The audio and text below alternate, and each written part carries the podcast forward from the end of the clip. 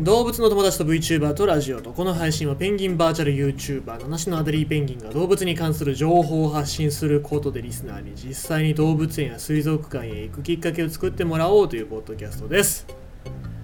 あのニュース見たニュース見たさびっくりしびっくりしたっていうわけじゃないんだけどもまあそのいいなと思ったのが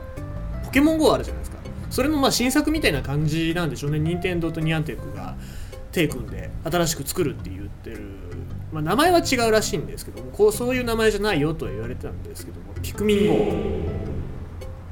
今度はポケモンじゃなくてピクミンを使うよっていう話でピクミンを使った AR 技術の街歩きアプリみたいなやつを作るっていう発表があったんですよ。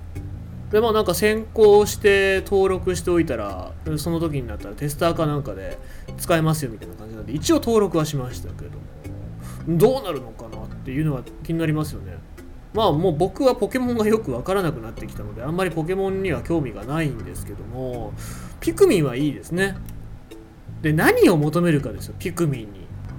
でピクミンに何を求めるのかっていうとやっぱその労力ですよ。労働力ですよ。なんか僕のために戦ってくれるみたいなそういうところだと思うんですよ。だからそうですね。もう僕が望んでることとすれば例えば嫌なやつにスマホをこうやってわーってかざすじゃないですか。そしたら AR 上でピクミンがそいつのように寄ってたかってわーって寄ってたかってってで持ち運んでくれてそいつをこうグーってある一定のところまで運んでくれてで最終的にオニオンにシューンって言ってシュポンってってそれでまんま嫌なやつがオニオンに取り込まれてってピクミンの種になって出てくるっていうそういうそういうアプリだったらいいな、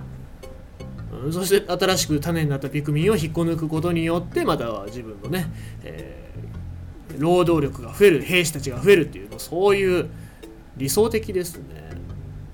まあ、あの僕のリスナーさんたちはもう皆様死をも恐れずに僕のことを守ってくれる方ばっかりだと思ってますから、えー、ま僕にピクミンっていうのは必要ないですけどもまあでもね、うん、なんかそういうすごいストレス解消的な、ね、嫌なやつをこう運んでってあと川に突き落としてくるとかねそういうアプリができたらすげえ楽しいだろうなと思います。このストレスの多い日本の社会、まあ、世界の社会において資本主義社会においてそういうアプリっていうのが必要なんじゃないでしょうかもうポケモン GO は癒しとかあと時間泥棒ですけどあのピクミンはそういうアプリであってほしいなと思いますね。はい。さあ、えー、ということでございまして今日のニュースでございます。まあ一つ、まあ、このニュース読んでるちょっとこれも悲しいニュースなんで、えー、読みますけども。アザラシの繁殖地で氷不足。ふわふわの赤ちゃん出没せず。気候変動がもたらす竹本アザラシの危機。専門家が継承。カナダということです、えー、八景島シーパラダイスでこの間ハイロアザラシの赤ちゃんが生まれたっていうことで、まあ、注目されてましたね、まあ、僕も見て見に行きたいんですけどね。アザラシの赤ちゃんのこのちっちゃい子の可愛いこの時期ぐらいので見てみたいんですけどもね、まあ、そういう赤ちゃん野生下ではどんどん減ってますよっていう目に見えて減ってますよっていうところですね、えー、毎年12月になるとね、えー、曲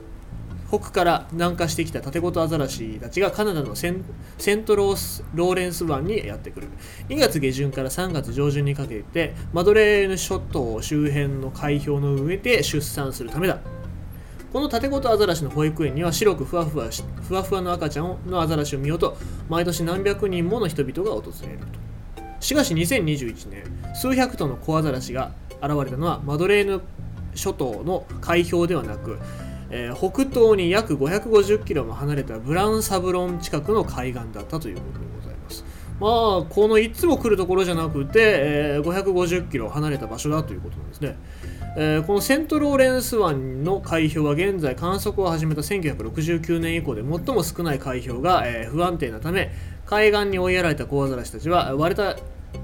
えー、氷塊に押しつぶされたり捕食者に食べられたりとさまざまな脅威が降りかかる。2021年縦ごとアザラシの子供の死亡率は非常に高くなると予想されていると。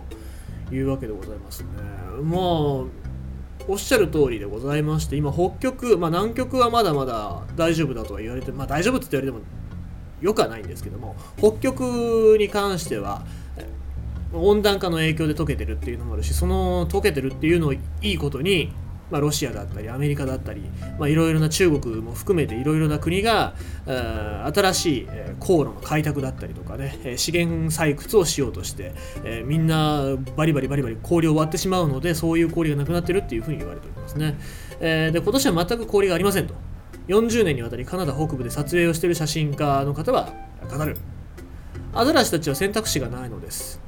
溶けた氷の中でもがいたり雪の上で母親叫んだりする小アザラシの姿を、えー、このカメラマンの方はナショナルジオグラフィックのために何日もかけて撮影したということでございます、まあ、やっぱりその熱い氷がないと。で縦ごとアザラシっていうのは体長180センチ体重180キロにもなる。えー、縦ごとアザラシなんですけども通常陸にほとんど上がることはなくって、えー、冷たい海を巡って甲殻類や魚などを食べながら過ごす。彼らが自分彼らは自分が生まれた場所を記憶しており毎年冬になると繁殖のために一斉にその場所に戻ってくるということでございまして、えー、まあ毎回毎回そうやってセントローレンス湾の方には帰ってくるはずなんですけども帰ってきてもそうやって乗ったりとかね、過ごすための氷っていうのがどんどん少なくなってるということで、えー、まあ、これナショナルジオグラフィックには画像が衛星画像が載ってるんですけども、まあ、ものすごい減ってますよね。もう氷の部分がなくなって陸上のその島の部分しか見えてないっていうことなんで本当にここってなんだろうカナダのそういうところなのかなって思うぐらいですよね、えー、ちょっと雪が降った日本のなんかどっかの諸島なんかどっかの島なんじゃねえかって思うぐらいの量になっちゃってるんですけど。であとは氷の質も重要だと嵐に耐える熱い海氷が必要なのですと、え、セントローレンス湾では10年来温暖化の傾向がもがこの冬も続き水温も高く湾に出現したわずかな流氷も簡単に割れてしまうということでございまして、えー、まあ、この嵐でも、えー、氷の割れ目や水面に飛ばされてしまう可能性がコアザラシはコアザラシたちは高いというわけなんですね。でまあこの地域っていうのはそういう親子のアザラシを見学するツアーっていうのを40年以上にわたって提供してるっていうことなんですけども、まあ、以前2010年来に氷の状況が悪かった時は全てのツアーをキャンセルしなければならなかったというわけなんですがまあただその年にそのプログラムの中に気候変動だったり自然保護に関する講義なんかを入れて、えー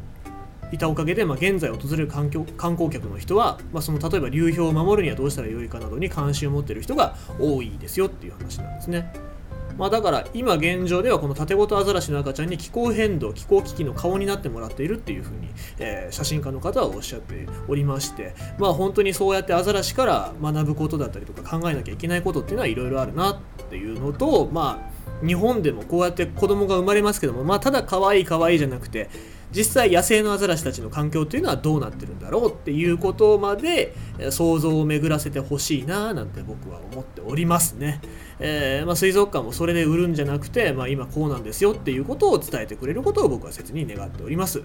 ということでございまして今日のニュースはアザラシの繁殖地で氷不足ふわふわの赤ちゃん出没せずということでございました。